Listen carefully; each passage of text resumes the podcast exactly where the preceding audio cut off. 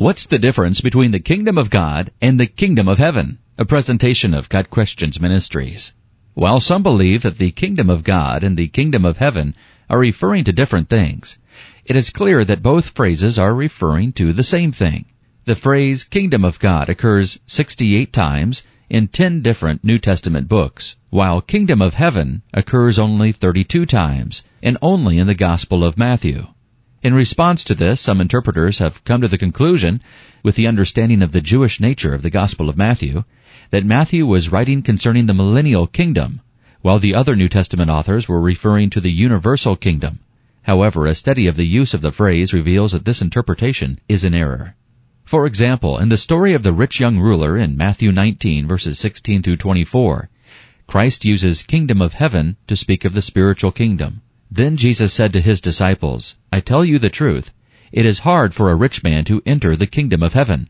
Verse 23.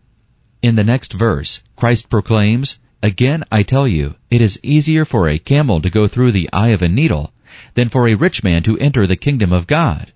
So, in answer to the rich young ruler's question concerning eternal life in verse 16, Christ uses the phrases kingdom of God and kingdom of heaven interchangeably. Mark and Luke used kingdom of God, where Matthew used kingdom of heaven quite frequently. In the same parable, the authors used different words indicating that the two are referring to the same thing. Compare Matthew 11 verses 11 and 12 with Luke 7 verse 28, and Matthew 13 verse 11 with Mark 4 verse 11 and Luke 8 verse 10. In these instances, Matthew used the phrase kingdom of heaven, while Mark or Luke used kingdom of God.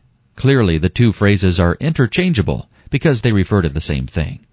This has been a presentation of Got Questions Ministries, www.gotquestions.org.